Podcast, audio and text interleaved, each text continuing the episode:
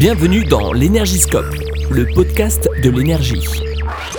L'énergie, ce truc qu'on ne voit pas, mais qui pourtant fait tourner toute notre société. Ici, on va prendre le temps d'analyser les clichés qu'on peut entendre sur l'énergie.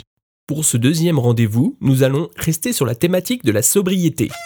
Un deuxième cliché que j'entends souvent, la sobriété énergétique, va supprimer beaucoup d'emplois. Il est vrai que la sobriété implique de remplacer certaines activités par d'autres moins gloutonnes en énergie. Il est donc inévitable que ça chamboule certaines industries et certains modes de vie qui aujourd'hui n'intègrent pas la problématique environnementale. Par contre, cela boosterait d'autres activités plus alternatives aujourd'hui, comme le tourisme local, les transports doux, l'alimentation non carnée, et j'en passe. Les entreprises pourront quant à elles développer des services permettant de répondre différemment à nos besoins. À nos véritables besoins. Enfin, on se comprend. Une étude économique a d'ailleurs conclu à un bilan positif en termes d'emploi et montré qu'une transition énergétique alliant la sobriété à l'efficacité et aux énergies renouvelables apporterait des bénéfices économiques, sociaux et environnementaux à l'ensemble de la société. Pour faire simple, tout le monde y gagne. De plus, la sobriété peut générer des économies directes d'au moins 10% sur nos factures.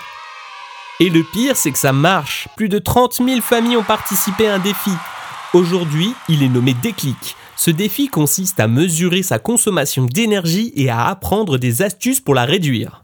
Comme par exemple, bien régler sa chaudière, couper les veilles quand on n'utilise pas le matériel, limiter la durée de ses douches et oui, une douche, c'est pas forcément 35 minutes. Résultat, en moyenne, les familles ont économisé 12% d'énergie et 13% d'eau, soit environ 200 euros sur une année. En euros, ça vous parle plus, non? Si ces défis t'intéressent, tu trouveras toutes les informations sur défi-déclic.org.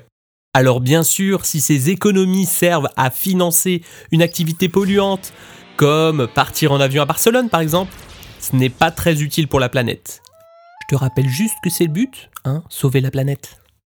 Mais à l'échelle d'une entreprise ou d'une ville, ça peut financer des postes d'économes de flux ou certains travaux de rénovation thermique pour économiser encore plus d'énergie. Hein? Pas folle la guêpe? Mais ça, on en parlera la prochaine fois. Merci d'avoir écouté ce podcast proposé par Alter Alsace Énergie et prenez bien soin de la planète. Ciao, ciao